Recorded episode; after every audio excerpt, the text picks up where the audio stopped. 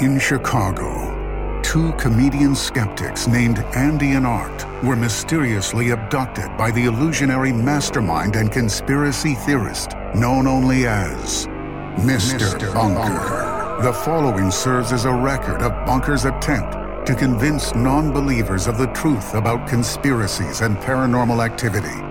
Andy and Art give an uninterrupted presentation and verdict on the plausibility of these offbeat topics, delivering what they call the whole enchilada. Will Mr. Bunker convince these two skeptics any of this is real?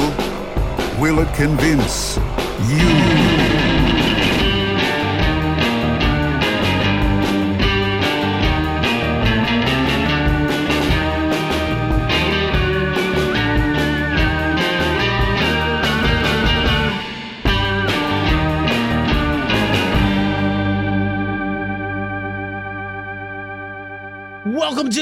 Mr. Bunker's Conspiracy Time podcast. As always, I'm your co host, Art Stone, and with me, as always, is your co host, Andy Hart.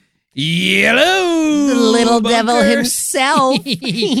Don't mess with me because I'm from the underworld. You're from the underwear world. yeah. Andy, you're a soulless husk of a man. yeah. Does today's topic. yes, it's true. Yeah, you got me Does there. today's topic speak to you at all? Um, Uh, I wish it did speak to me. I wish I had a soul that I could sell because I would love to get filthy rich selling my selling the ethereal parts of my being. Wow. Well, that's you're in luck, Andy, because actually, and bunk bunkers who are similar to Andy and want to look to sell their immortal soul, you know, their only soul, uh, for earthly riches, power, influence, what have you, love.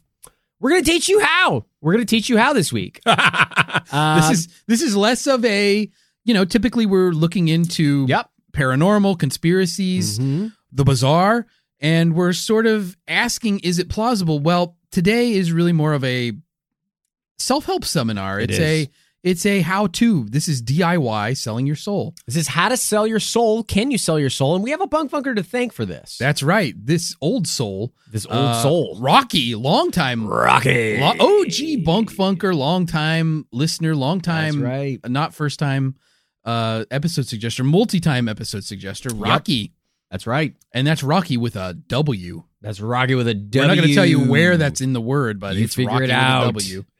Um, Rocky, thank you for sending in this topic. This is a great one. A lot of fun here. Um, interesting topic and uh, a lot to learn. Yeah, we got a lot. way. We got a lot to learn. Um, you know, I thought I learned everything about the soul when I listened to Don McLean's American Pie Mm-hmm. because it even asks the question, "Can music save your immortal soul?" And I knew that since I didn't have a soul, it couldn't. I prefer uh, the Weird Al version. This here. Bye, Anakin guy. this here Anakin guy.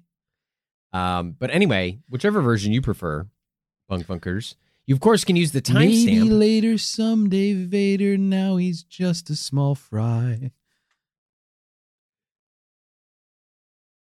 Something, something. I don't I'll know. interrupt later when I think of the rest of the lyrics. Yeah. Uh, Bunkers, of course, you could always use the timestamp to skip ahead to when the research begins. But first, Andy and I got to tell you how we got captured in the bunker. This week, also, we got a Bunker alarm later in the episode. Yeah, we're it gonna get you a out. bunker alarm here on 69.9 WSTX. Number one, Rocket Rocket Radio. Uh, bug fuckers, maybe some of you are familiar with the little platform called TikTok. Uh, and we're not talking about the sound that a clock makes. We're No. talking about the Chinese app used to steal your personal information.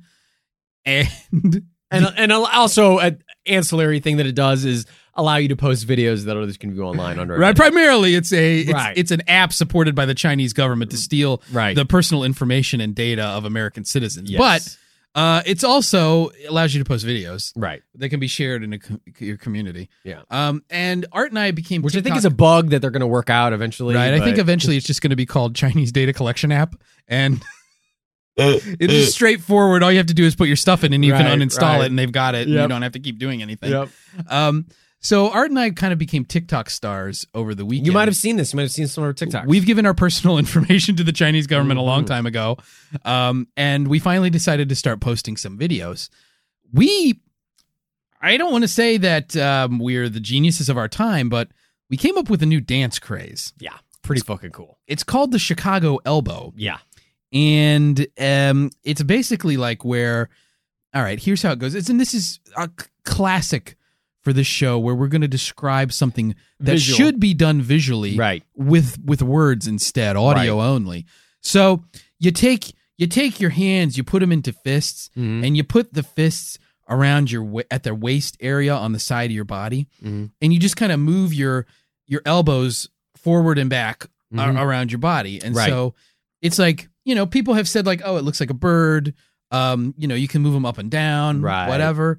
Um, and it's called the Chicago Elbow. That's the dance craze. Um, you know, essentially, it's like, you know, you're dancing like it's kind of like a chicken flapping its wings. Well, well, allegedly, it's like a chicken. yeah, I mean, say. you know, just as like a generic example, Could like, be any kind of bird, could be any bird, any flightless bird. but it's it's called the Chicago Elbow. The Chicago Elbow. And it came along with a song right. that we also developed. Right. It's yeah, there's there's a Chicago elbow. It you know, it uh it's it's it's I won't lie to you like Art and I are not composers. So the melody is a bit We're derived from a famous song, but not ripped off from. No, Um but it goes it's inspired by. Yeah, yeah. We were inspired by Andy. We were inspired by We were inspired by another We another song. Inspiration from. so let me sing you a little bit of the Chicago elbow. Yeah, let's hear it. I don't want to move my ankle. I don't want to move my toe. So I do the Chicago elbow, bop, bop, bop, bop. And you move your elbows on the bop, bop, bop, bop. And then it just goes like that forever and ever and ever. We've been marketing this to, to you know. I don't want to move my ankle. Yeah. I don't want to move my toe. So I do the Chicago elbow, bop, bop, bop, bop, bop. marketing this at weddings. We're getting this on wedding DJ plays. Bar mitzvahs, bat mitzvahs, Mhm. quinceañeras. Yep. Um, we are really targeting kids um, Right. with the marketing for this. The TikToking. Um, yeah, we're definitely like we are hip youngsters, and well, we are. We know that people will love the Chicago elbow. Yeah. Um, and it's just it's a very simple dance to learn, and it's really taken TikTok by storm. And we were inspired by previous dance crazes. It was not ripped off from anything. Those nope, are not ripped off from anything. As you can tell, it's very original. Um, I don't want to move my ankle. I don't want to move my toe. So I do the Chicago elbow, bop, bop, bop, bop. That's You know- never been that's never been done before. No, and that melody, I mean, that's an original melody. It's it's uh it's really catchy and good, and we came up with it all by ourselves. Right. So, you know, things really really took off for us, and and and I think for me, the climax, um, you know, the the real climax of it was when we got an email from Bunk Row Records CEO Cheeseburger Knight. Right. A lot of you may may be familiar with Bunk Row Records and its CEO Cheeseburger Knight, who is a and real in it. I think the music industry is so awesome. It's totally making a comeback. It's not a dying industry at all. Like it's so it's such a good idea to get involved with the music industry. right. You especially want to be like tethered to a label Yep. that somebody else runs. They're there to protect you. They're there to Mhm. manage your finances, to make sure you know you, you, your music. they take the risks so you can just be an artist. Exactly. Um, exactly. So, I mean, we get this email from Cheeseburger Knight, CEO of Bunk Row Records, and it is really flattering. Um, it's all effusive praise for the Chicago Elbow. So much effusive. how praise. original it is and how Yeah. not ripped off from any Right. existing intellectual property it is Right. and how little you look like a chicken when you do the dance and how much you could look like any possible bird and it really accentuates the elbows and it doesn't really seem like wings at all It and the just seems like elbow elbows. is an often overlooked uh, attractive feature that you can you, you can utilize. You know, a lot of people they're always dancing with their butts, they're dancing with their hips, they're, They're shaking tatas, thrusting their pelvises thrusting pelvises. Um, and we're saying, what about the fair elbow? the elbow's sensual if you've never Yeah. sucked another person's elbow Right. i feel bad for you You even tugged a weenus in your life. Get Right. out there. get out there and start jerking weenuses you could be a teenage dirtbag and jerk as many weenuses as you want So, uh, Cheeseburger Knight graciously Graciously. invited us to do basically like a huge party for the signing. so we could perform the Chicago Elbow live for uh, this underground like music club in the city uh, here in Chicago. Yeah. And I mean, we said, sure, of course we'll do this. This is our lifelong dream to We talk about it every day, every scene. week on our podcast. I mean, literally, we've never gone an episode without mentioning how much we want to be in the music industry and we want to be like famous songwriters and musicians. Yeah. So it's like everybody's been waiting for us to hit our big break, and it's like finally the Chicago elbow. I don't want to move my ankle. I don't want to move my toes, so I do the Chicago elbow. Bop bop bop bop. It's finally going to get That's us there. the wagon I want to strap my horse to. Right. I'm strapped on right now to this wagon.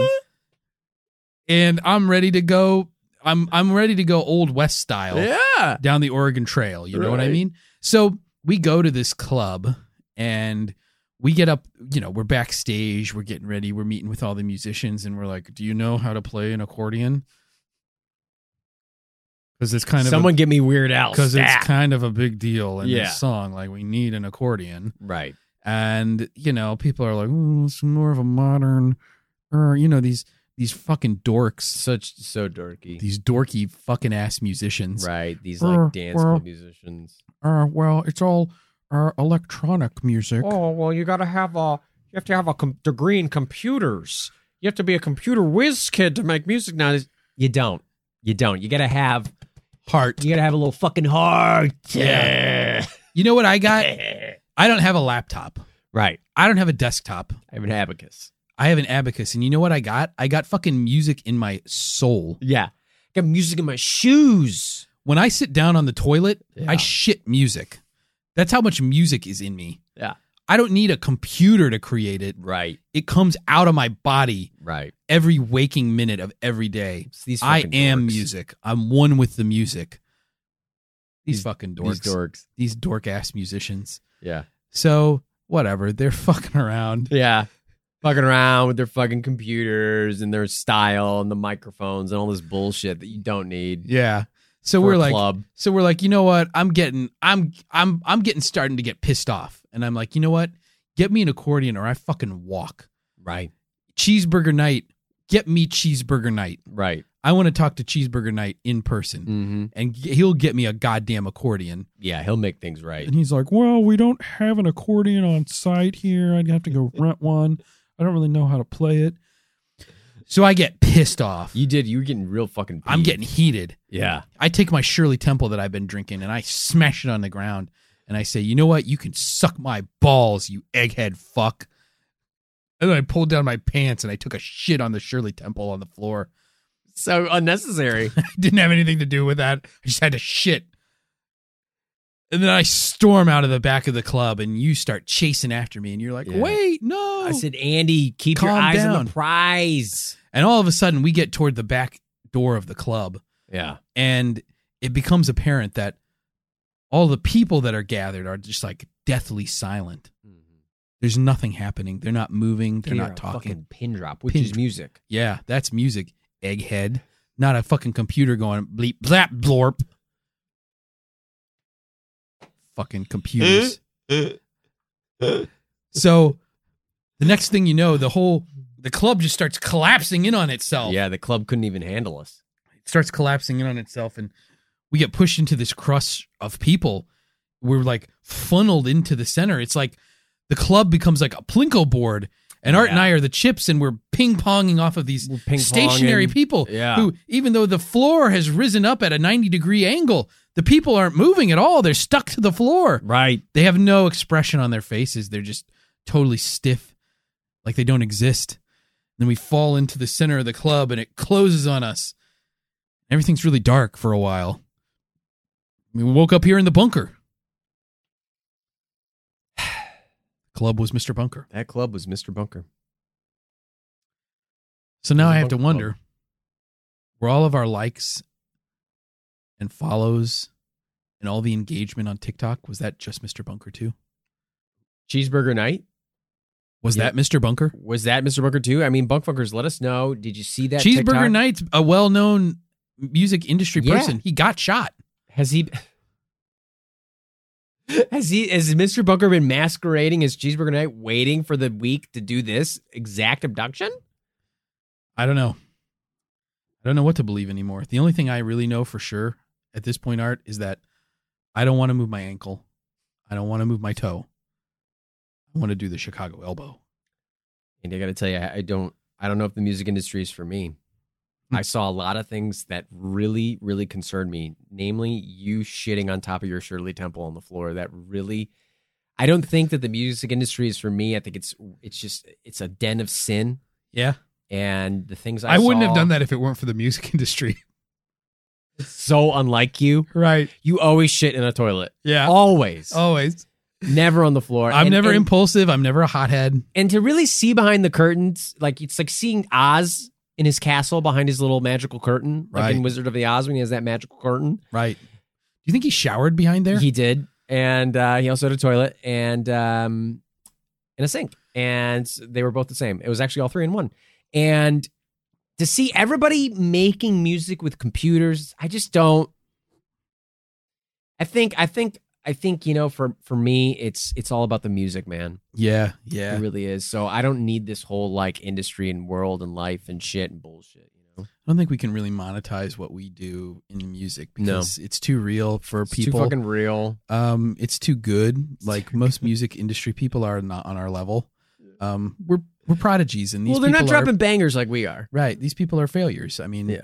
that's the reality of it. Is that they would be like us if they were successes, but they're failures. And a lot of them have sold their soul. And and speaking of selling your soul, before we actually get to talk about selling your soul, we have to talk about someone else who sold their soul Yeah. and signed up for our Patreon. Right. Um, We have a new patron. we have a new patron to thank. Uh, we want to raise. Uh, well, we're going to ring the bunker alarm, Bunk Tech Bunker Alarm 3000 today for this Oh, new patron. But verbally, right now, we're just going to say thank you to our newest patron, BK. BK. BK, of course, stands for Burger King. That's, That's right. The. Burger King King The is an King official King patron of this show. So, in honor of this occasion, every single Bunk Funker will receive a free Whopper in the mail. Um, Yep. That will be in just a standard uh, letter size envelope. Mhm. Um, we will not send you each one discrete Whopper. You will get a slice of Whopper right. from the one Whopper that we buy to send all the bunk funkers. So Yep. if you don't receive your Whopper within eight to 10 weeks, uh, please email us at mrbunkerpod at gmail.com and we will start the process where we will locate the slice of Whopper we sent you and have it routed to your correct address. That's right. And We- don't worry, our email box is not run by the Chinese government.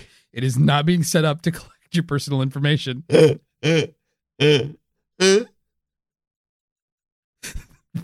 Any rumors And suggesting the that- ability to send emails is just an ancillary bug that is part of the application. right eventually that'll be resolved so don't don't listen Don't to worry. any of those rumors that Stop say worrying that about the mr rumors. bunker pod email box is run by the chinese government But um, we got to fire up the bunker alarm for BK. we got to fire it up for bk bk um, this bunker alarm we're going to turn the machine on it's going to play a bunker alarm just for you Yeah. to match your personality and your love for the bunker to capture you perfectly. so let's go ahead and turn this baby on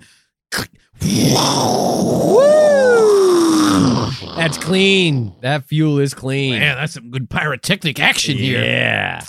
Um, I don't know. I'm uh, I'm thinking. Let's see. Let's go uh, this way. I'm gonna do the old. Um, this has just got one of these giant knobs. Yeah, on big old it. knob. It's like uh, like a one of those big bank safes. Yeah, big, big safe. thing. Uh, let's see. Get the right Tick, tick, tick, tick, tick. combination. Yeah. um. Okay. Um. Uh. mm, Okay. Here we go. Wow. Uh. This is going to be a good one. that is a good. I can see it. Uh, Yeah. This is going to match BK's personality. BK, thank you, got it. so much for becoming a patron.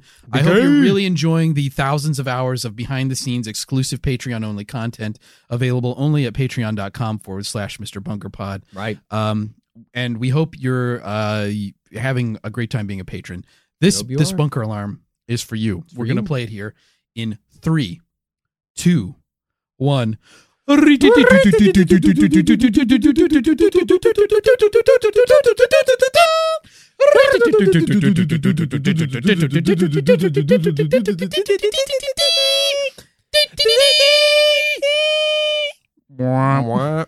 Wow.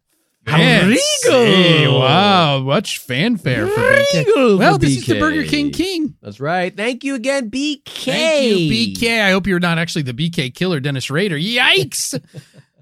BTK, but yeah. oh, BTK. Yeah. Right. as long the as the T's not there, we're fine. The B. Oh, thank God. Um. Well, that's right. It was bind, torture, kill. Yeah. Not Burger King. it's easy mistake to make. B- Such an e- I'd say, Andy, it's a classic. Don't worry, Burger- silly little head. Burger the King. uh, BK, thanks again for your patronage. I'm just going to go ahead and shut off the Bunk Tech Bunker Yeah, Alarm 3000. Um, oh, fuck. What? Where's the off switch? Well, Andy, you're in charge of the Bunk Tech Bunker Alarm. Oh, well, I'll just shut it off the old fashioned way with my tactical shotgun. Oh no! oh, Whoa! Whoa, God, that was loud. Look, sparks going everywhere. Woo-wee. My God. Well, that's off. Well, BK, thank you again for selling your soul to the Bunker Patreon, and Bunkfuckers, thank you. Again We promise for- we won't misuse it. Bunkfuckers, um, you know, we we so many of you have sold your souls listening to this this show uh, Right. many times over, and um, you know, today's no different. But I think there's a little extra shosh on it, just because uh, we're gonna we're gonna you know Shosh? we're gonna get a little extra shosh on it, just because we're gonna we're really gonna go over the whole process, the history of sell, soul selling, the concept of a soul, what is the soul, and how to sell one's soul. When you walk away from today's seminar, we want Yeah. you to feel confident that you're entering the soul market Yeah. With all the information We're at your disposal to to make a responsible decision on selling your soul or obtaining a soul from another person.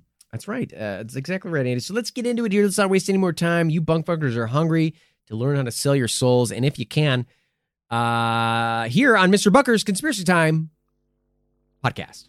Now, at the end of the seminar, we are going to ask you to fill out uh, just a simple form with some feedback about what you heard today. And don't worry, that form will not be sent to the Chinese government.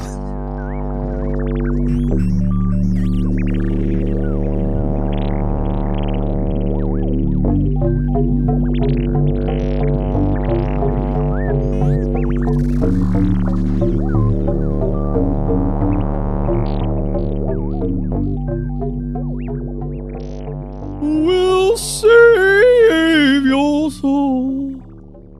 Who will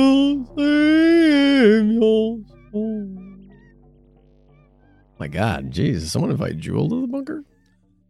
Fuck, is that Jewel? Who will save your soul? God, Andy, I think It really sounds like Jewel. Holy fuck. Jewel is in the bunker this week. Jewel is Holy here. Fuck. Holy shit. Who will save your soul? Anyway, Bugfuckers, that's not Jewel. That's me. What the fuck? Yeah, I know. I just assumed that that was Jewel and this no. some sort of deep fake no, no, no. in real life. that was me singing, covering a Jewel song. Jewel brings up a good point, Andy. Who will save your soul? Um, Who? Well, I think the point of that song is that you got to save your Who own. will save your soul? Jewel, I know. Are you it's here? uncanny. But bugfuckers, have you ever wanted to gain power, status, and wealth? Have you ever wanted to sway the heart or mind of a potential lover or vanquish your enemies? Well, you're in luck. You possess within you a soul, a single measly soul. So worthless. You aren't even using it. How do I know? You're listening to this podcast. oh, fucking got you. Well, turns out you can sell it. You can sell it, dummy. For all those fancy schmancy things I listed earlier. Sure, it might lead to internal damnation, but that's a problem for future you. Did you say internal or eternal? Eternal, Oh, fuck. but also internal. Oh, shit. But hey, we hear you. Uh, but what about interest rates on souls? I mean, sell your soul in this economy? Shut up. Fucking shut up. To that we say, if you're listening to this so- this show, that's too much thinking for you. So don't worry about it. Relax. If you listen to this show, that's you're they're thinking too much. The word interest rate, you shouldn't even know what that means.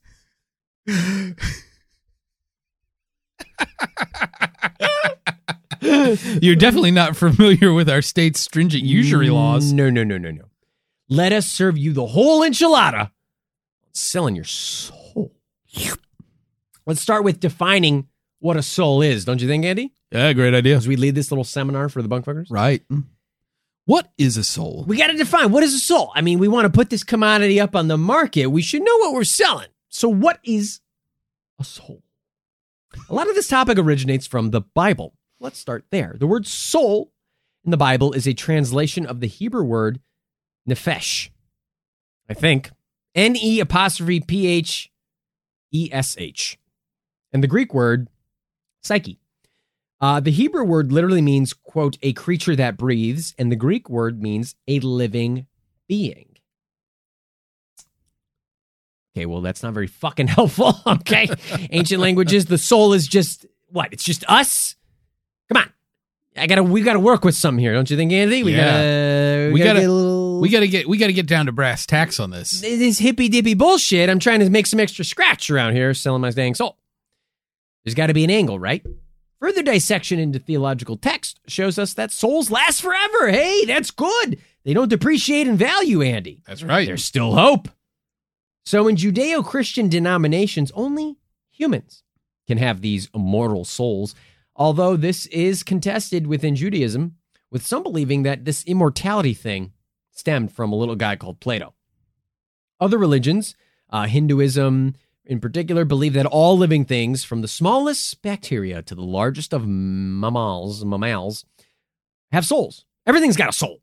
Your dog's got a soul. Your, the bug, your bed bug's got a soul. Your grandma has a soul. You got a soul. Little Plants boys' souls. Little boy's soul.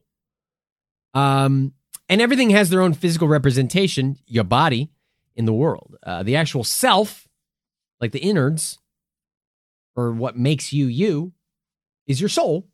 And the body is only the mechanism to experience the karma of life. That's good. That's there's lots of souls to sell then, right? Right. Plenty of souls. I can sell you this soul, his soul here, these souls there. Hindu is a buyer's market. It is. Souls galore. Now, according to soul creationism, God creates each individual soul directly, either at the moment of conception or uh, later when he when he fucking gets around to it. When he's he's done playing Clash of Clans, he he'll fucking pick up and create a couple souls. um, and um, according to uh, Traducianism, the soul comes from the parents by natural generation. According to the pre-existence theory, the soul exists before the moment of conception. So we've got a lot of different methods and places to work with here, Andy. We can kind of navigate this market how we see fit and figure out how to sell human souls. I think Now that's, what we're interested in. That's in. great because there's that means there's there's souls Souls of plenty souls without bodies waiting to be had. Yeah. We can get into that pre-soul. Right. We got to get in pre Yeah. certified pre soul. Yeah. it's a certified pre-soul. Soul. But what about secular text? Anything can we gain anything there to figure out how to navigate this little market? The earliest uh, you know, reported uh, depictions of a soul come from the Oxford English Dictionary or from the 8th century.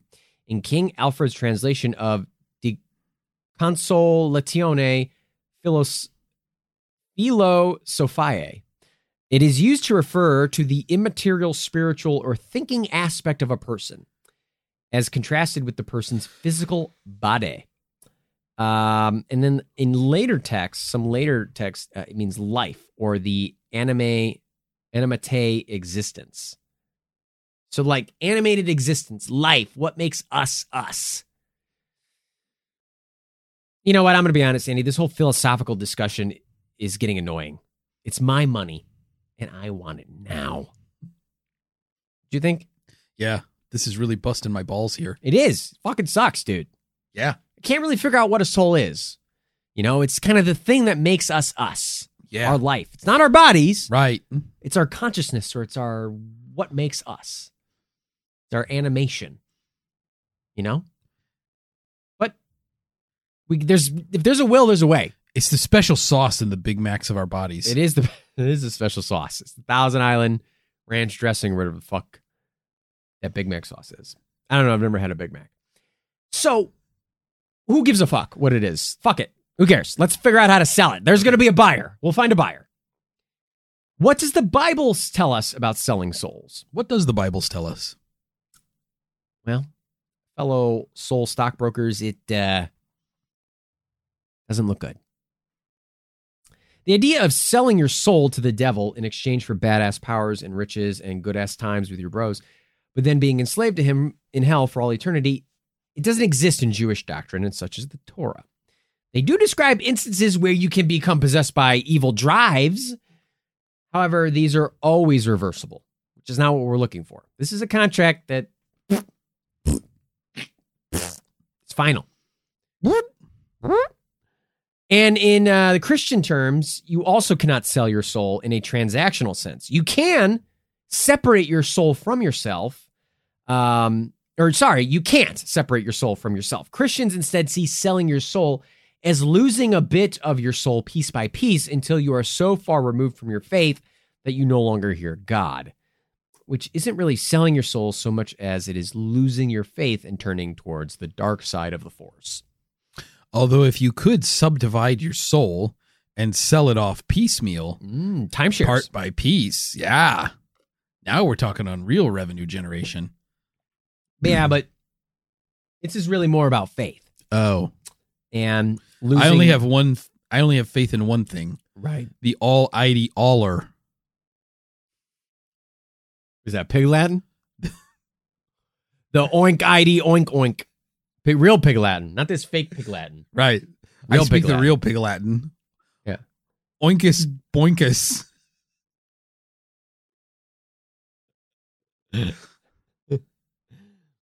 The Bible has no instance of a person selling their soul to Satan, and it never implies that making a bargain with the devil is possible. Satan has a lot of powers, and he comes up a lot in the fucking Bible. He can oppose angels. He'll deceive people by masquerading as an angel. Uh, God ha- gives us the means of providing ourselves, uh, de- like defending against Satan's attacks. Um, his Satan's power is limited by God's will. There's a lot of stuff. Satan has dominion over people who don't live in the world of word of Christ, who don't believe in the word of Christ. He's got dominion over you. So it's kind of fucked up. It's like, you know, he's got all these different powers, but we don't really see anything where it's like, hey, can I give you a soul? Where's this concept of soul selling come from? You know, the devil Y'all does. got any of them souls? You got any of them souls? The devil does make a bunch of appearances in the New Testament as a BBEG to D- Jesus' D&D campaign of miracles and quests and cool shit. And during these battles and shit, the devil does take control of people. So this happens such as in Acts 16, 16 verses 16 through 19, where Paul and his fellowship of faith are traveling and they meet a slave girl who is possessed by a spirit, which grants her the powers of divination. So she makes hella cash for her masters doing clairvoyant shit and telling the future and whatnot. Paul and his crew are like, whatever, fucking make your bag. That's cool. Um, but then she starts antagonizing them and following them around, saying stuff like, yo, these fucking dorks are Christians. What's up with that, dude? Like for fucking days until Been Paul there, done that. Paul gets so annoyed, he shouts, I command the spirit in Jesus' name to get out of your bod. And it worked. The spirit left her. But then her masters were like, dude, you fucked up our sick business model. What the fuck?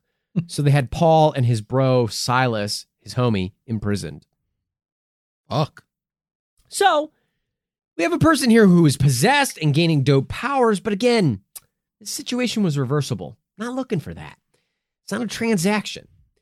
Then there's the sorcerer, um, Elymas, in Acts 13, verse 8. Paul encounters Elymas, who is a sorcerer with some dope powers and cantrips at his disposal. Elymas attempts to block Paul, cock block him from spreading his good word of God's and his dope holy quest, right? So Paul is on this dope holy quest. You're familiar with Paul, Yeah. formerly Saul, Right. then got turned into Paul. Better call Paul. Better call.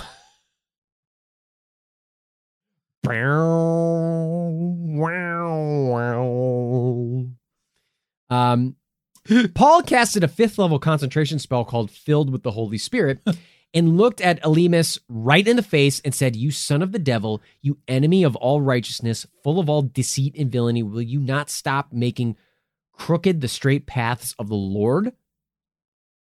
Dope, dude. Yeah. Fucking so dope. That's a fucking powerful spell. I know. Then Paul, who at this point was an eighth level paladin, casted a wicked smite of blindness. He casted smite of blindness on Oh, shit. Yeah, dude. and roll the nat 20. Darkness and mist then enveloped Elymas and he went blind. Shit. It's fucking dope. So again, I need Paul in my party. I know. I need Paul in my party too.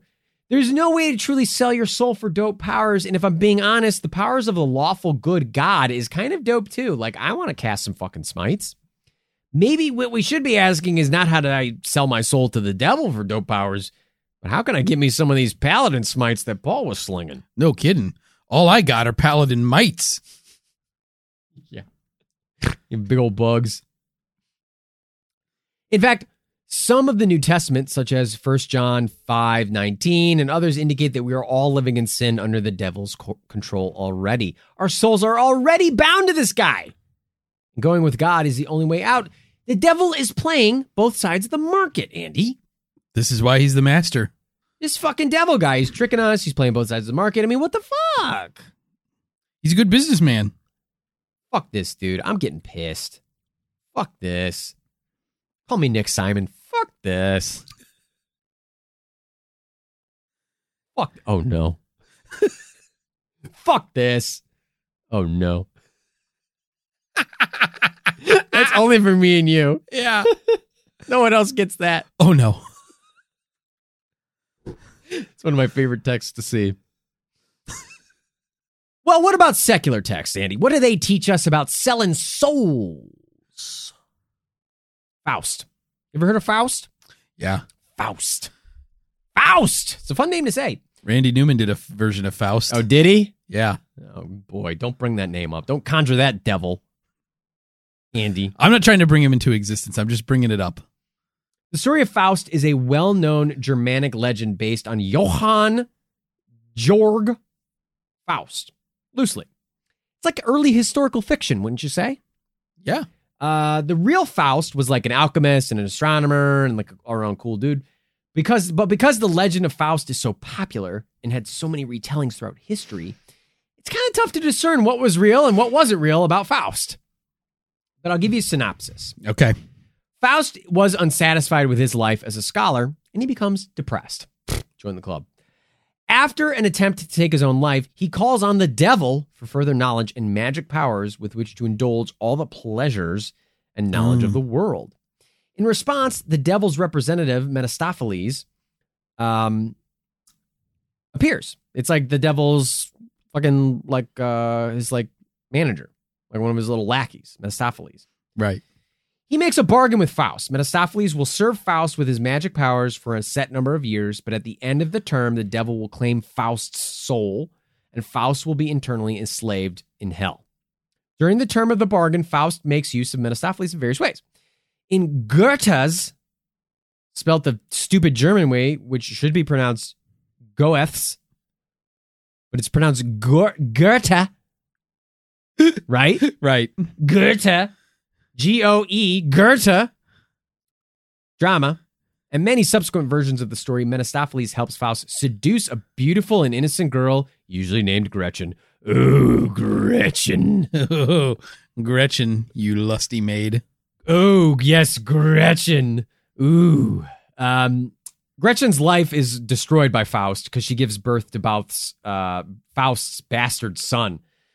And then when people realize this unholy act, she drowns the child and is held uh, in court for murder.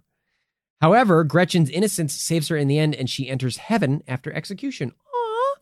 Aww. In Goethe's uh, rendition, Faust is actually saved by God via his constant striving, in combination with with beautiful Gretchen's pleadings with God. Uh, Gretchen's like, "Yo, he's actually a good dude. You got to save him. I'm so fucking, you know, chaste and I'm innocent and I'm good and I'm beautiful. My name is Gretchen." Yeah. Um, Sexy little Gretchen. However, in earlier tales, Faust is just irrevocably corrupted and believes his sins cannot be forgiven. And when the term ends, uh, the devil just uh, fucking uh, carries him to hell. Oh shit. he just goes to hell. Oh fuck. So no happy ending there. Damn. The Faustian legend is pivotal to this topic and deals with the devil or selling one's soul are often called Faustian bargains. Right. You heard this before? Yeah. But Faust is hardly the only tale involving selling one's soul to the devil. There's the alleged story of Pope Sylvester II, who used the powers of devilish sorcery to gain the papal seat and, I'm assuming, catch Tweety Bird. and in one instance gained it by playing dice with the devil, Oh, sh- which I love. oh wow. That's a fun story. Nice. Dyson with the The devil. fucking devil and the Pope and out back fucking shooting dice. Like that's fucking great. Damn, that's awesome. Dope. There's the Icelandic priest and scholar Sæmundur Sigfússon. Oh, there's a good one. It's a great fucking name. He was credited in Icelandic folklore with having made pacts with the devil and managing um, by various tricks to get uh, the better of the deal. For example, in one famous story, uh, Sæmundur uh, made a pact with the devil, and that devil should bring him home to Iceland from Europe on the back of a seal. Sæmundur escaped a diabolical end when, on arrival, he hit the seal on the head with the Bible, killing it and stepping safely ashore, which was very based and very Viking pilled. Right. Uh, you know, I guess the story there is that because the devil didn't hold up his end of the bargain by delivering him ashore with a seal, like, you know, like the seal had to get him there. He killed the seal before he could.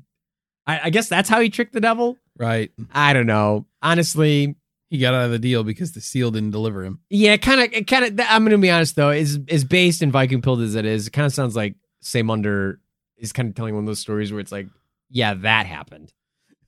you got the better of the devil by doing that. Yeah, Right. sure. But I mean, pretty cool to kill a uh, kill a seal with a Bible, though. yeah, seal clubbing is awesome. Right. And if you kill him with a holy book, even better. Yeah. I would love to watch some YouTube videos where people are killing seals with books from various religions. But we've all heard this, right? Stories of bargains with the devil are often told with that comedic twist of tricking the devil at his own game to come out victorious in the end. There's the Codex Gigas. You ever seen the Codex Gigas? No. Uh, which some believe the monk who wrote it made a deal with the devil in order to help him finish the work. It's a big book of like tons of knowledge. And that is why there's a huge full portrait nude, uh, I mean, just full portrait regular picture of the devil in it. There's Urbain Grandier, who was a 17th century French priest who was tried and burned at the stake for witchcraft. One of the documents presented at his trial was a di- was an alleged diabolical pact he supposedly signed, which also bears what are supposed to be the seals of several demons, including that of Satan himself. You can look it up for yourself, and it honestly, to me, looks like a teenager's yearbook with all the goofy signatures and symbols. Obviously, we can't, we would be remiss if we didn't mention one of the more famous modern day examples, that of Robert Johnson, blues legend, who allegedly sold his soul to the devil in exchange for dope guitar playing abilities. We've all heard that one before. Right. Very famous story. And of course, we would be remiss if we didn't mention the badass Guitar Hero Renaissance classic Charlie Daniels Band song The Devil Went Down to Georgia, in which the devil competes with a man in a fiddle contest to gain the man's soul. You've heard that song before, right, Andy? yeah. Like that one? The devil went down to Georgia. He was looking for a soul to steal. He was in a bind. He was way behind. He was willing to make a deal.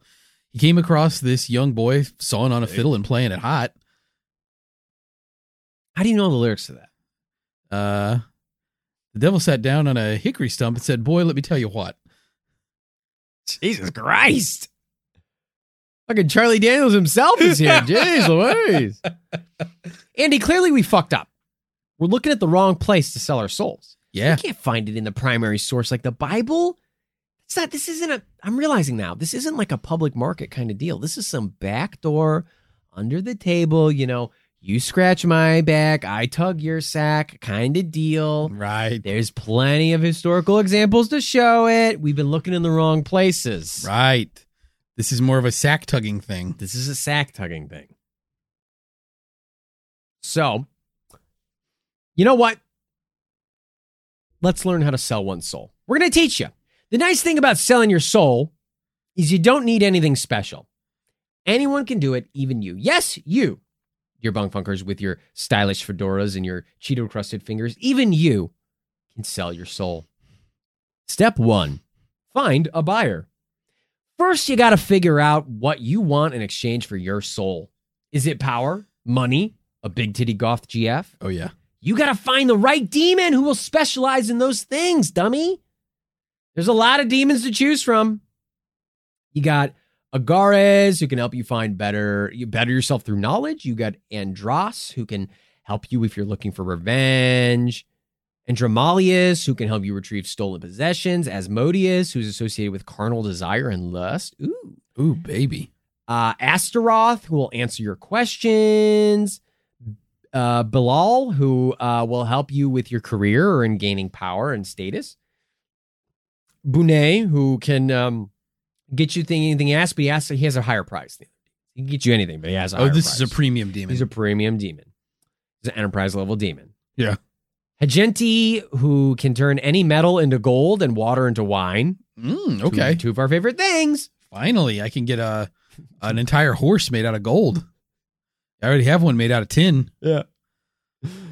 Uh, there's Paimon, who can teach you how to make people your slaves. Which, you know what? If you're selling your soul, you're already pretty. we're- I you know, guess. morality's out the window. yeah. Um, Ronove, who can help you master the art and specific talents. Um, Salos can bring you love, and Z- Zepar can make women fall in love with men. so there are literally my chance of to finally play matchmaker right, exactly. and make Gwyneth Paltrow fall in love Gwyneth. It's almost as sexy as Gretchen. with art. There's hundreds of demons that appear in religion, demonology, mythology, and folklore. So you need to find, carefully research which demon you want to contact. A good place to start is the Encyclopedia of Demons and Demonology by Rosemary Ellen Guiley. Uh, this book consists of a consists of a comprehensive list of hundreds of demons from ancient history to the present. Step two: set the terms of your contract. As with any business contract, it's important to set the parameters so that both parties feel comfortable and happy with the terms. I mean, you're giving away your dang soul. You only have one. You got to make sure you know exactly what you're getting. Right, Andy? Yeah. Likewise, the demon you utilize in this transaction will want a little something on the side as well.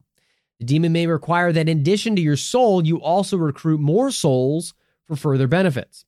Demons also have, you know, tiers and different ranks of their power subscriptions. Mm-hmm. So maybe you give a soul and you give X number of souls over month to month basis, uh, based on a yearly soul subscription fee that you agreed to up front.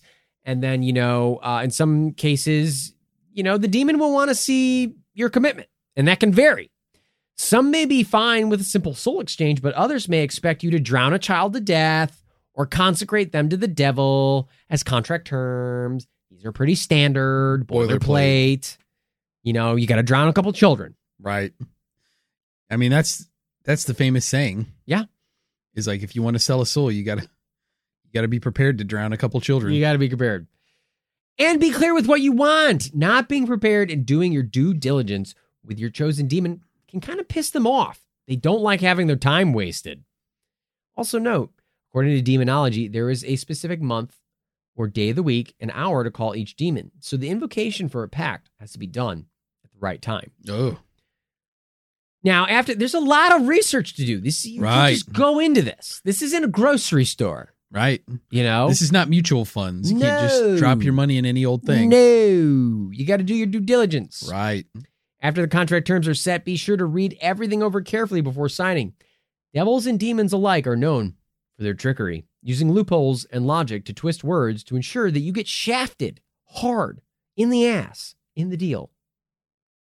Step three contact methods. so you're ready to contact your chosen demon for soul exchange. Good for you. There's a there's lots of of uh of what's and what ifs to to you know and and methods and you know ways to contact a demon it's important to understand how your chosen method works it could e- be as easy as eliminating distractions by sitting alone in a darkened room and asking the demon to come forward regardless it's important to decide between two main factors are you going to do a written pact or a oral seance Ah, yeah. I say always get it in writing. Get them on the record. That's that's a good. It's a it's a that's more of an old school method, but I think it, you know, lends itself to Right. uh, protecting yourself a little bit better. Yeah. With oral conjurations, in some instances, there can be no trace of the contract, but in some instances, demons have been known to leave evidence in the form of a witch's mark, an indelible mark, which uh, where the marked person had been touched by the devil to seal the pact. The mark could be, you know, used as proof to determine the pact was made. It's also believed that on the spot where the mark was left, the marked person could feel no pain, like a cute little naughty hickey. Wink. Imagine. Written packs typically will be signed with the conjurer's blood. So if you're not a fan of needles or finger pricks, be warned. Some, though, may settle for red ink or animal blood. Really kind of depends on how strict your chosen demon is with their methods. Right. They're an old school demon. Old school demon. They're going to want blood. right. But Human the new blood. school demons would New be okay with you using a red pen. They're a little bit more casual. They're not going to show up in a suit. Be a little more of a visual, business casual. They might have tattoos. You know, Eh, they're they're newer, younger demons. You know, Gen X demons typically. Right. These are definitely like you got your millennial demons. You got boomer their, like- demons. you know, you get you get with a boomer demon. Now, a boomer demon has seen a lot of deals in their lifetime, so you kind of know what you're going to get with them. right. They're going to want to go by the book. Right. That one's gonna be in blood. Yeah. Step four: sealing the deal. Let's seal this fucking deal, Andy. Let's do a deal. For written invocations, follow the steps we described earlier. Clearly think out what you want in exchange for what and what's in scope and not in scope for the contract. Are you Right. cool with drowning a child? Will you sacrifice goats? How many goats? What's your goat threshold? Etc. and so forth. Right. You need to know these things. Don't walk into a contract with a demon not prepared. And don't leave these things unsaid in the contract. Yep. Boinkers. Write it out. Because you're gonna get asked to do this unexpectedly. And you have nothing in there protecting yourself. Make sure there's a liability clause. Make sure that there's a publicity clause. Make sure that there's indemnification in it. Right. If things get disputed, are you going to dispute them in hell? Is there a force majeure? Are you waiving these rights? Where are you going to fucking settle things in a court of you the gonna go devil's to court? angel arbitration? Right. You got to figure these things out, bunk funkers. Come on. Then you write everything out. You still have to conjure your demon, but once you do, you present the contract to them, sign it, you store the contract in a safe place in your house. For oral pacts, you can typically uh, you Mm. need to conduct a séance. It's best to hold your séance in low light or candlelight. Demons love. Oh my god. They, Oh, oh, they love when you set the mood. oh, it's so sexy and intimate. Oh, Burn some incense, you comfortable chairs and dark Halloween style decorations. Shower that day. You won't be expected to wear a suit or even business casual, but I would probably not wear pajamas. Be in comfortable clothing. You might get blood on you. You might have to drown a child. You know, you might sacrifice a goat. Like, let's be real. Wear your everyday clothes for this stuff. be you. Be authentic. Be, Be authentic. you. But turn off any distractions like the TV or if you're old, the radio, and put your phone on silent. And if you're someone who doesn't leave their phone on silent in the year 2022, fuck. I hope you're selling your soul for some fucking common sense. Sheesh.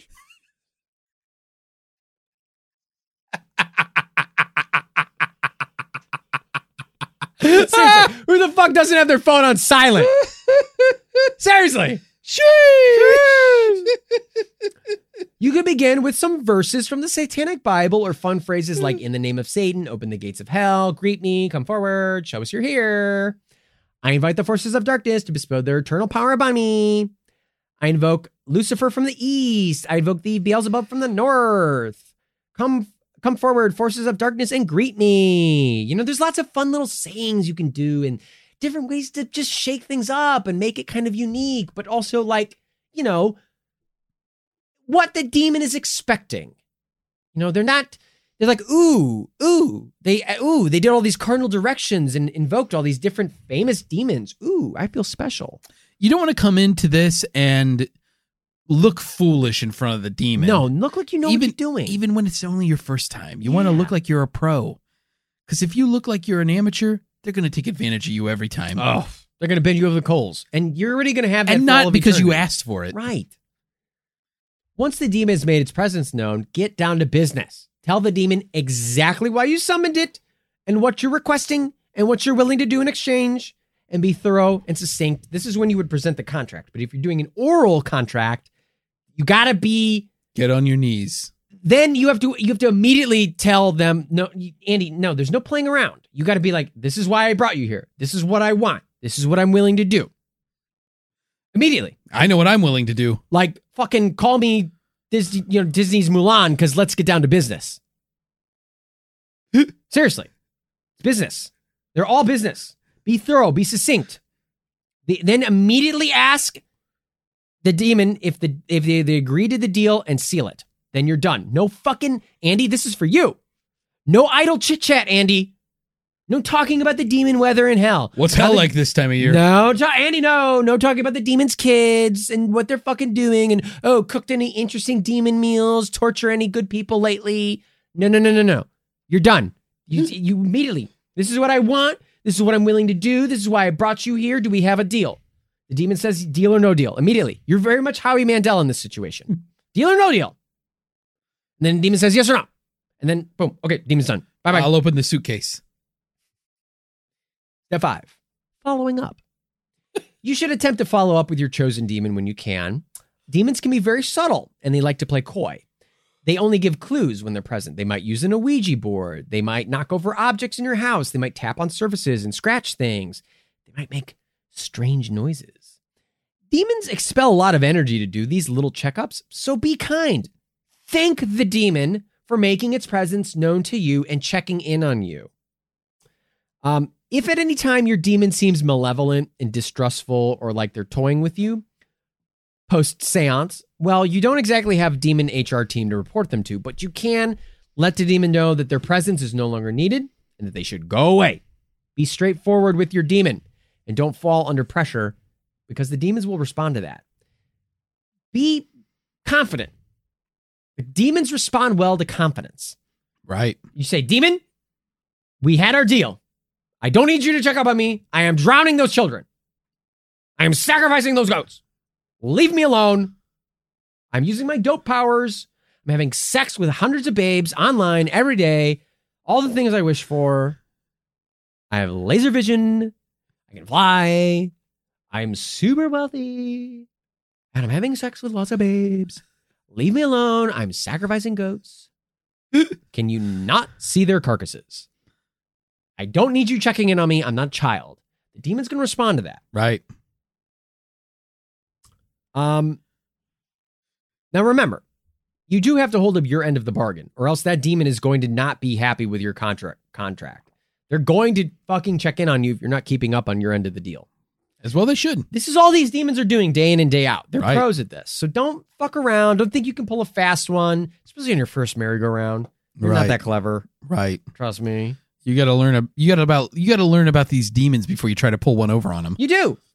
Now let's talk about some consequences of selling your soul. Okay. As mentioned before, payment is instantaneous. So as long as you are willing to hand over your eternal being for a lifetime of damnation, please make sure that you got what you want uh, before making that final transaction, because uh, there's no backing out of it. However, should you find that you sold your soul for what you sold your soul for wasn't while it was cracked up to be, say, a donut, and you find yourself on trial with the devil presiding over a handpicked jury of Benedict Arnold, Lizzie Borden, Richard Nixon, John Wilkes Booth, Blackbeard the Pirate, John Herbert Dillinger, and the starting lineup of the 1976 Philadelphia Flyers, it can be a good idea to have a backup in the form of a prior contract in which you sold your soul to a loved one, nullifying the contract you made with the demon or devil.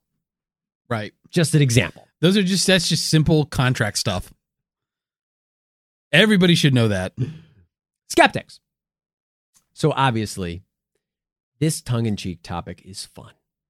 We've had a lot of fun. Yeah. I had fun. I learned a lot. But most skeptics will be quick to say, well, souls don't exist and religion t- religious texts are historical documents with with no discerning proof of their existence. Right?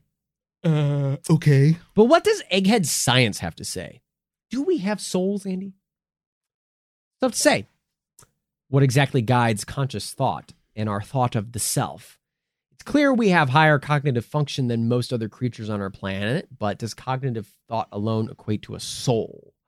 Is the act of thinking the act of living? Do I think, therefore I am? We've all heard this. And what of the lowly ginger? Do they have souls? No. South Park taught us that. Right. Scientific thought is mainly rooted in the belief that we are made up of atoms and molecules conforming and combusting together in a symphony of activity, creating life as we perceive it. And when the activity ceases, so do we. And so does any concept of self. and our conscious thought. We are electrical synapses firing until we aren't. Hmm. But science doesn't have all have an answer for everything, right? We've seen that in past topics. Take for example our friend, the double slit experiment, showcasing Oh. the weird world Yeah. of the quantum realm.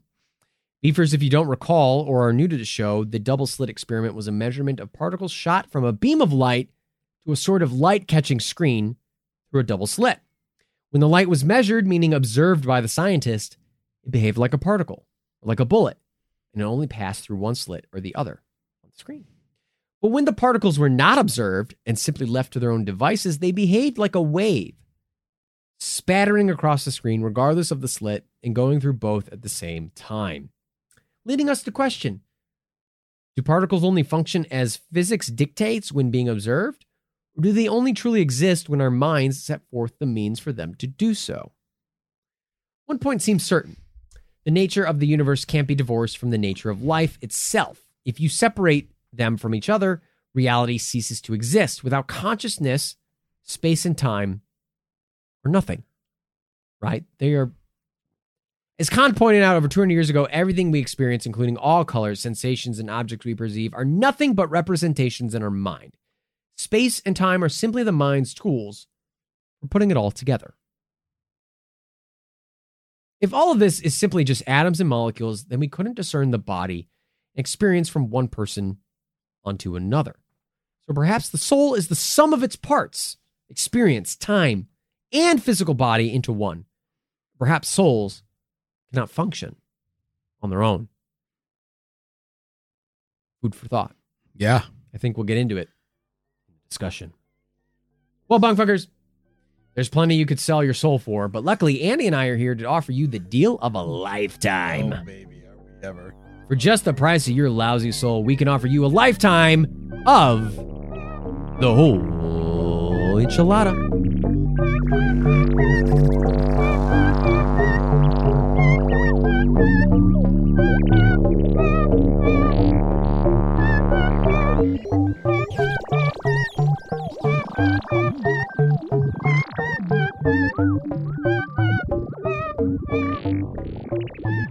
Mr. Bunker's Conspiracy Time podcast will be right back after this brief message.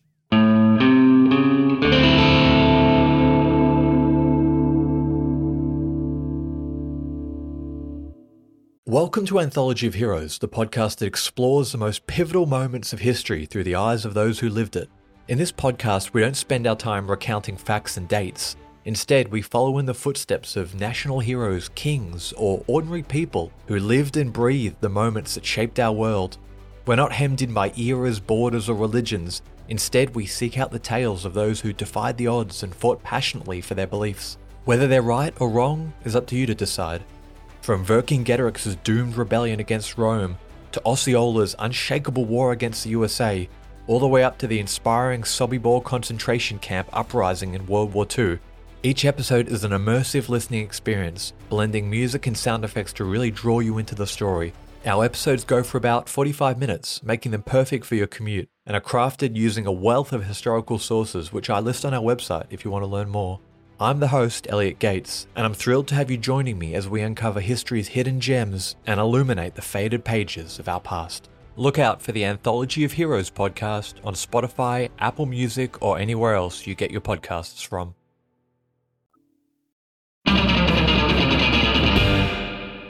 Hey, welcome back, Bugbuggers. That was our discussion of can you sell your soul? Oh, who will sell your soul if you won't save your own? La, la, la, la, la, la, la. Lot to unpack with this one, Andy. What do you think? What a topic, huh? What a top. I'll be honest.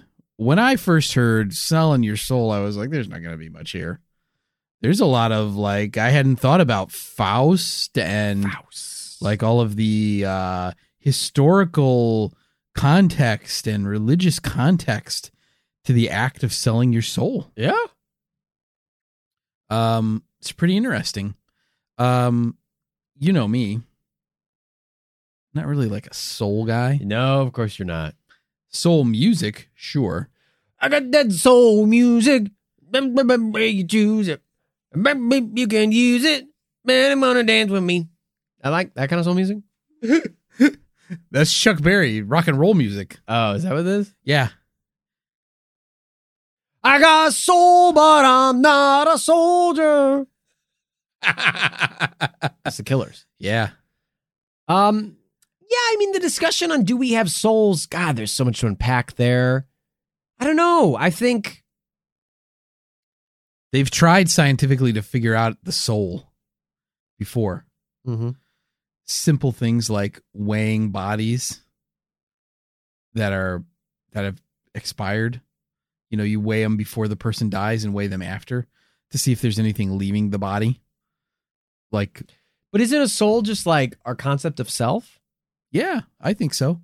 I think the soul is is is, is you hinted at it. It's this intangible background of who we are. Time, experiences, space, perception, all of it combined, housed within a physical thing of atoms and molecules. And I think you can make the a good argument for that because I don't think that anybody ever almost ever says that the soul is immutable in that children have the same souls as themselves as adults.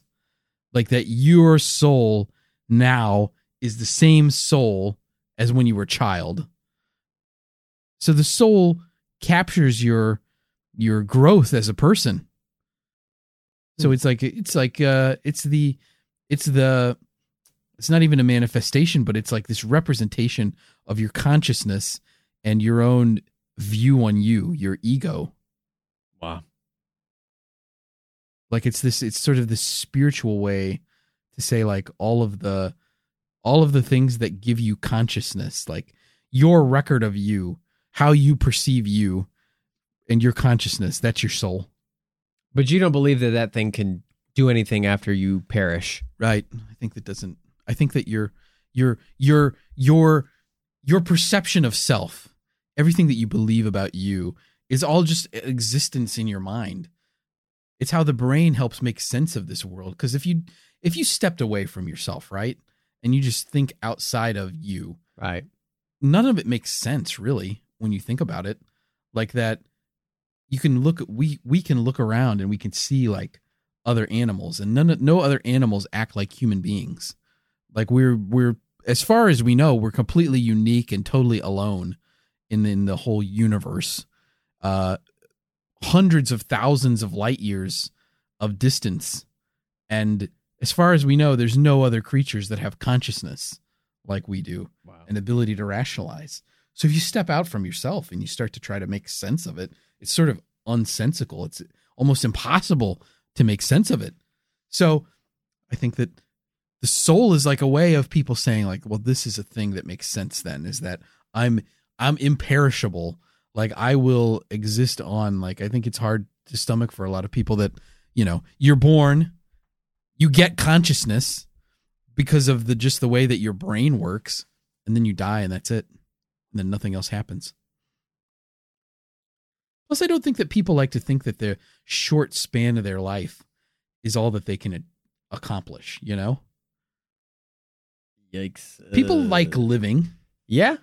Well, it's so- the only thing we understand and experience. We don't Right. understand any other experience. right it's it's not very comforting for people to say like oh you de- you're dead and that's it and like everything that you did in life is just over and your body rots away and eventually you don't exist anymore and nothing about you will ever exist ever again i don't think people are particularly comforted by that Yeah, that's not the uh that's that's that's not the kind of Andy Hart bedtime stories that they want to hear. i am comforted by it though Why? In what way? there's a lot of pressure if you think about eternity isn't there uh. like it's much easier to put your uh. life in a box and say Oh my god. i only have until i die and i gotta enjoy my life while well, I, I tried my best. it's like it's like you you have to think like i i think i get a lot of comfort from thinking about like oh well you know i feel like a lot of people defer their happiness and they say like well i'm not living for this life anyway i'm living for the next life and it's like no you got you got to live for it now Mm-hmm. like you got to enjoy stuff while you can because there's not going to be, you know, eventually you'll be gone and that'll be it. You and you missed your chance if you didn't do what you wanted to do. Not that you'll have any regrets because you'll no longer have consciousness. You'll no longer be aware of yourself. I mean, that you know of. right. I mean, I could be totally wrong. You could be. I could be wrong about everything. Some ways I hope you are. Yeah. Just so that when you get to the afterlife, you have to deal with that shame and guilt and be You're like, right. well, fuck. And I'll see you I made myself look like such a jackass on my podcast and for saying that and that alone. and 40 years later when you die, you'll show up and you'll be like, "Hey, asshole, told you so." You think we'll be friends together in the afterlife? Um Or will you you'll have made such a new posse of people? wow. Well, I mean, I'll have a long time to develop new friends. Um But will you? no, probably not. I probably will end up in hell, honestly. You belong there. Yeah. You like it hot. I'm not a good enough per- person. The um, it's it's kind of uh, it's kind of interesting too. When I was growing up and in church, you know, they used to talk about like what's heaven like, and it was like, well, you you know, because people, I think a lot of times, um, what do people what what appeals to people about a place like heaven is it's like, oh, you're reunited with all your loved ones and everything is everything is great again and like all of our souls are together and we can just live live together and party and you you see everybody that you ever loved and and knew and right. everything is like rainbows and sunshine.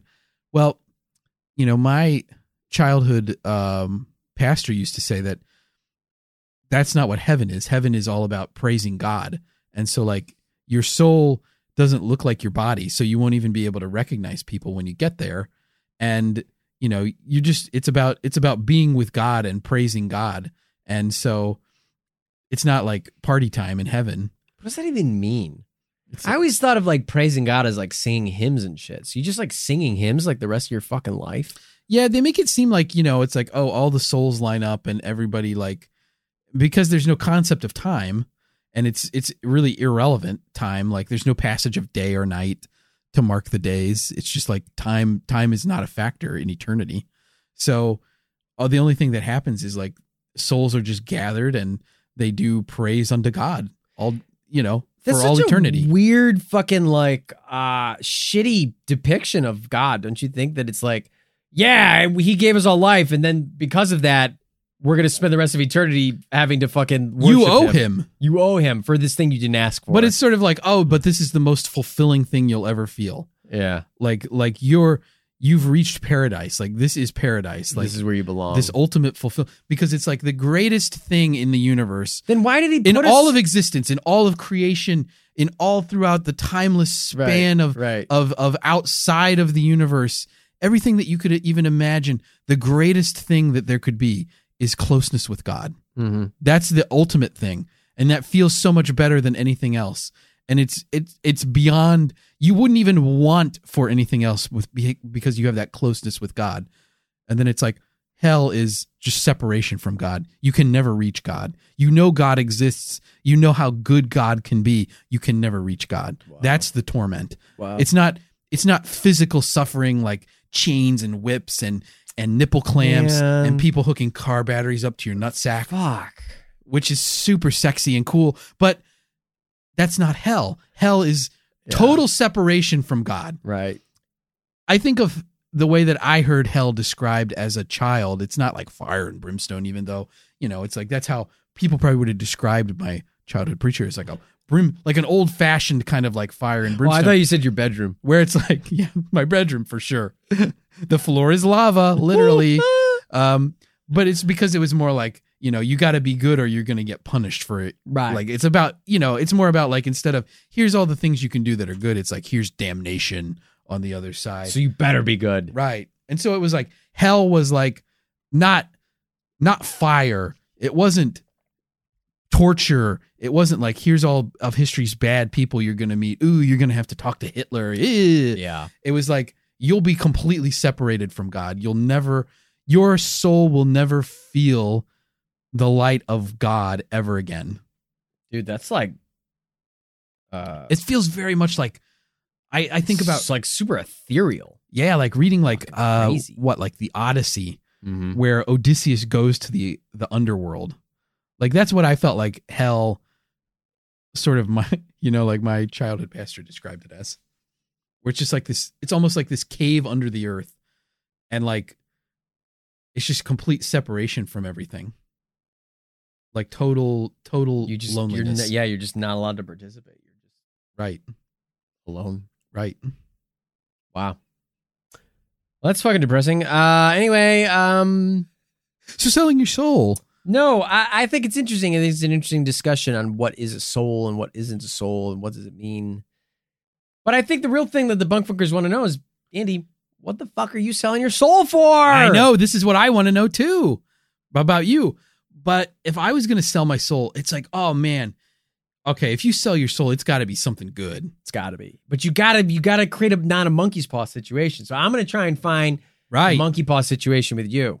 You're gonna try. You're gonna try to get me tricked here. Maybe. Uh, because that's I agree with you. Like you want to avoid the monkey paw, because that's the number one pitfall is that you actually ask for something that fucks you over. So I think for me, if I was gonna This yogurt has phosphates in it. What is it? sodium benzoate, Oh, that's Uh, bad. Can I go now? the frogurt is cursed. um, turkey's a little dry. Uh, what would I what would I ask for in a bargain with the devil to sell my soul? Like it would be nothing material. Yeah. Maybe what I would say is like I want to sell my soul for immortality. Whoa. Oh wait, how does wait, the wait, devil wait, wait. ever get a hold of your soul? He gets he gets my soul, but I'm immortal. My physical body lives on forever. Mm. I want to I want a like um what was that um what was that book where the guy like Tuck everlasting. no uh oh it's on the tip of my brain but I can't make it come out of my mouth. Um Dorian Gray Oh, right. where I'm like With the paintings. where I'm like eternal I'm immortal and I never age. You well, hmm. That's a pretty good one. And also I'm a shapeshifter and I can fly and I have laser eyes. You're gonna be sacrificing a lot of goats. Yeah. You're just tacking them on, dude. But I think if I was to pick something, it would be like ageless immortality, like where I don't age. Because that would be the monkey's paw for that one, is that you age normally. And so, like, you're a thousand years old and you're like a thousand year old person. Like, your health is horrible, you're Yeah. bedridden, you can't move. well, I was gonna say you need to set the terms of when you become immortal. You don't want to be uh fucking 65 and then it's like, well, now you're immortal. Right. That would be part of the terms. So you'd have to set the terms of like, well, I want to be 25 years old as Yeah. I was when I was 25 or as I was when I was 23. Yeah. So that would be what I would ask for. Hmm. Because that gets away, that gets, like, what's the benefit of the soul, really? It's the eternal life thing. Mm-hmm. So you get around it by saying, I'm immortal. And then you really put it to the test, right? Like, if I'm immortal and I that was granted by a demon, even when the fucking earth is destroyed, what's going to happen to me? I'm still immortal. Even if the whole universe gets destroyed, I can't be destroyed. You're just floating through space. Yeah. I can't die though. Not, I mean, there's a lot of things with not dying though. Like, what if somebody, I mean, you added all this shit like laser eyes and flight, and you're a shapeshifter, but uh, what if somebody found out you were immortal and then that you can't die, and so they just chained you to the bottom of the ocean? Damn. That would be so fucked up. You can't die, but you drown every fucking day of your life. You drown. Oh, like I keep I keep drowning and then waking up you're there just and drowning. forever drowning, Wow. But you can't die, Damn. and you're immortal. Damn. I stole that from that shitty comic book and Netflix movie Wow. That's about people good, who are immortal. That's a good monkey's paw. It is. Fuck. Spoiler for that shitty movie. I don't even remember the fucking. I think it's the last guard or something. Well, I've made a horrible mistake. the old guard. What's yours? What are you gonna ask for? Man, is a good one, dude. To see tons of shit. Time travel powers could be cool. Yeah, time travel would be. I mean, I could cool. go with something simple, just like money. Just like live out the rest of your life, just like super fucking wealthy. But you really got to be careful with that. I don't want to be one of But it's top. also but it's also like, did you get a good deal for your soul though? Like, oh, I, don't. I was super kind of get it all I- out of your system. Because the monkey's paw on that is like, oh, you're super wealthy, but hey, you die two weeks later. Right. And it's like, oh, well, thanks for the soul. Right. Yeah, there's a lot. There's a lot of things there, right? Yeah. So it's like, oh, I want I want 18 trillion dollars. Like, okay, you got it. And then it's like, oh, the uh, you know, somebody shoots you the next day and you die. Yeah, or it's like if I spend any of it, I forfeit. I can only gain money. Like that would be another monkey's paw, right? Is like right. I can never spend the money. I can only gain money, Right. and if I spend it, I lose my soul. All Like all, the Homer's thing. all of your wealth is is tied up in uh super complicated uh derivative assets and you can't actually cash out of any of these investments for like hundreds of years. Right. so you're just poor. Yeah. You But just you're wealthy. Yeah, your balance sheet is a massive, but you have no cash. No liquid cash. Right. Mm, mm, mm. that would be that would be the monkey's paw there. I mean, when you uh, like to Time me, it's like powers would be. To me, it's like when you yeah, time travel would be wild. Like imagine you'd have to be s- really careful because the devil would be like, okay, you travel back in time and kill yourself because you don't exist. right, Therefore, soul is mine. right. So you'd really have to play with the logic. What if what if you combine time travel with immortality? Yeah. Like an immortal time traveler, like uh I don't know, Highlander. right. Like you uh you cuz cuz you could go back and like there wouldn't be anything you could do. Like even if you went back before you were born, like you're already immortal. Mm-hmm. Um and like you could fuck as much as you want with history and not have to worry about any of the consequences. But then you cease to exist, You know what? You, and nobody knows who you are. And no, you're just like an out. Like if you if if history and all of time and history and space was a like a movie reel, yeah. you're like outside of it on the separate side, and you just get to watch the movie at different points. And no one knows who you are. No one remembers you. You don't have any family. You don't have any friends. You can't really like right, form any lasting bond. You're like a ghost. right. That see that then there's the devil coming in and he's playing all these tricks, man.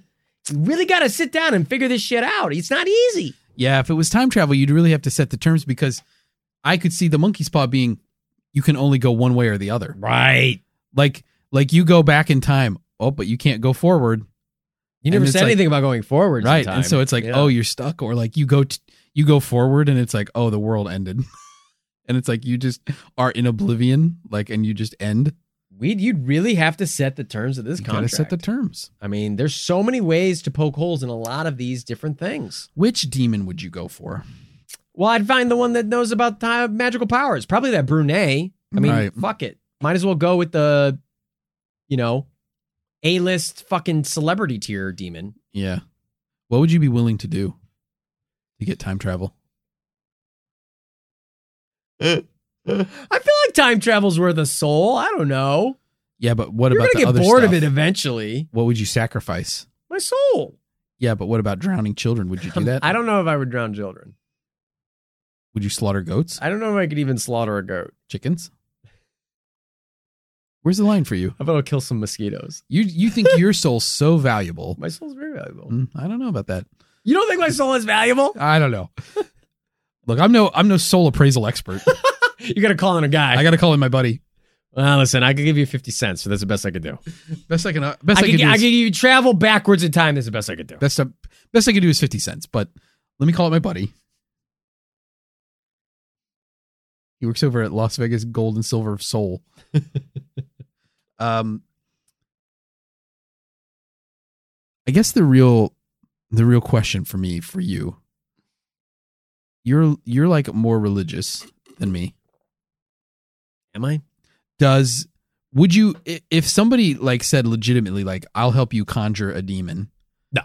would you even think about it No, I'm not going to conjure demons. Not even going to play with it. Not even going to take that chance. mm-hmm. i figured Which is weird, and I get how that's hypo- hip- hypocritical and fucking weird of me, but I don't know. Can't shake it. Sorry. It's my life, not yours. I'll play games that involve demons.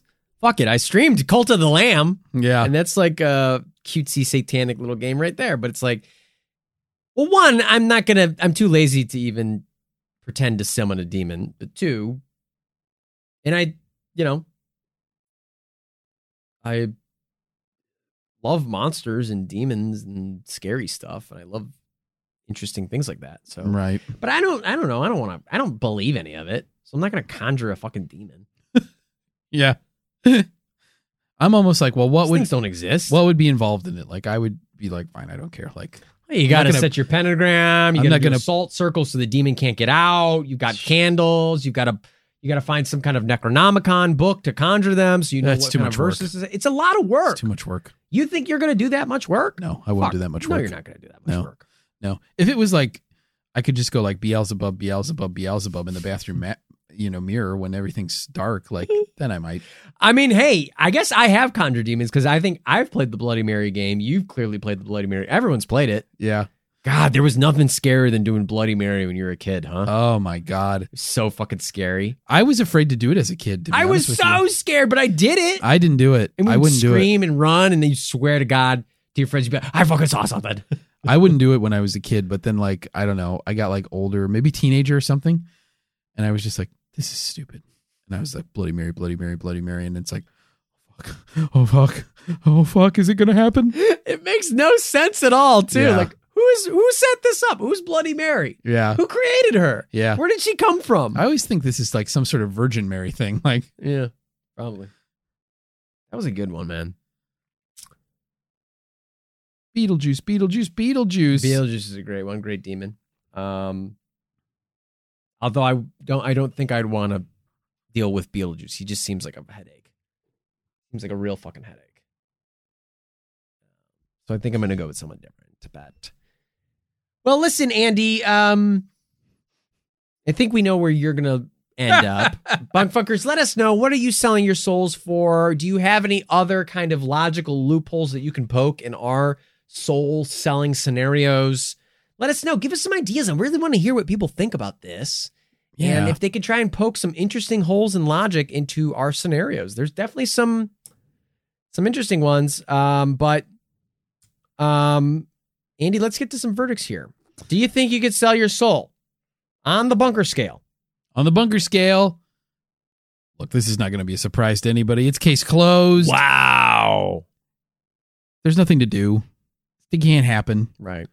How would it even work? It's totally impractical. Nobody's ever profited from selling their soul. And you're a fool to think that you're going to outsmart the devil. And in fact, if you look at if you look at the the Charlie Daniels song "Devil Went Down to Georgia," it's like not even clear why this kid is so good at playing the fiddle that he's better than Satan. Right. Like it just doesn't make you know. It's like okay, like what did he do that was so good with his fiddle? Just practiced. I guess. So I'm case closed. Yeah. but it's a fun topic. I mean, I have to say, like it was fun. fun. Fun. very to- fun. Yeah. Uh, I agree with you. I don't think you can sell a soul. Uh, I don't think souls are tangible things that can be, um, you know, like they're not a commodity. It's not the, like uh, my favorite commodity, uh, frozen orange juice concentrate, uh, which is you know very fun to deal in, and, very much you can sell and buy that in mass quantities, which you know we have both done Right. multiple times in our lives. I have several pallets at my house right now. Oh, It's a great commodity. Um, I like to make my own push pops by cutting off one end of the can and sticking a stick in it, and then you just I guess that kind of is what orange sherbet is, huh? Just Yeah. with probably more sugar. yeah. Um, God, now I could really go for a Flintstones push pop. Good Lord in heaven, were those the Mm. fucking best? So gross because that paper would start soaking in all that melted sherbet. hmm You'd be chewing on it and l- slurping it up, baby. Yeah, I liked to do the uh, full Flintstones experience where I would get a push pop, I would grind up um, Flintstones vitamins with fruity pebbles, and Yeah. like dip the Yeah. push pop in that. Holy fuck. That's both gross and amazing. Just the fruity pebbles actually could be pretty decent. Yeah. Um, bunkfuckers, that was our. Oh, a rainbow sherbet push pop with the fruity Oh, pebble. Fuck me. That's what I'm selling my soul for. Yeah, that's That's it. make that happen. Bunk Bunkers, that's our verdicts on selling your soul. What do you think? Let us know. Use the hashtag. Uh, hashtag Flintstones push pop. Hashtag Flintstones push pop. Let us know what you think. And let us know your flavor ideas for push pops. Oh my God. Talk to us about push pops, please. Sheesh. Sheesh. Um, email us, MrBunkerPod at gmail.com. Find us on Twitter and Instagram at MrBunkerPod. Find us on YouTube, same handle. Find us on Patreon, same handle. Patreon.com forward slash Mr. Bunkerpod for five, just five bucks a month. Get access to the entire back catalog, millions and millions of hours, behind the scenes content, videos of us, gaming live streams, so much stuff. Unfathomable hours of extra content. Yeah, by the time this airs, uh, one of the most recent Patreon episodes was a great episode we did looking at Dr. Bronner's, the soap guy, his fucked up life with our dear friend, bunker correspondent Natalie O'Hamilton. She did a great job Awesome job. informing us on how fucked up Dr. Bronner's life was. and I don't know if I'm going to use this soap, but maybe one day I will. I I might. You might. Yeah. And um, but that's all on patreon.com forward slash. Bunkerpod. Andy, soulless, soulless husk of a man. Anything else? Um, I just want to say, like, if you're out there right now and you're thinking about selling your soul, and you're looking for a soul broker to connect you with local demons in your area who are looking for souls, Hot local demons. hot local demons, spicy, Hot single hot local single demons. local demons. Uh, just let me know, uh, and I'm happy to be the go between between you and the forces of evil. the Forces of Evil Inc. Andy's a great broker. I can recommend his services uh, in that and that alone. Broker, I hardly even know her. Oh, jeez. Well, for not the digital Mr. Bunker, but for my ersatz co-host Sandy Hart, I'm Art Stone saying that was the whole enchilada. Oh, you got me. I am an ersatz, a poor facsimile for a human being.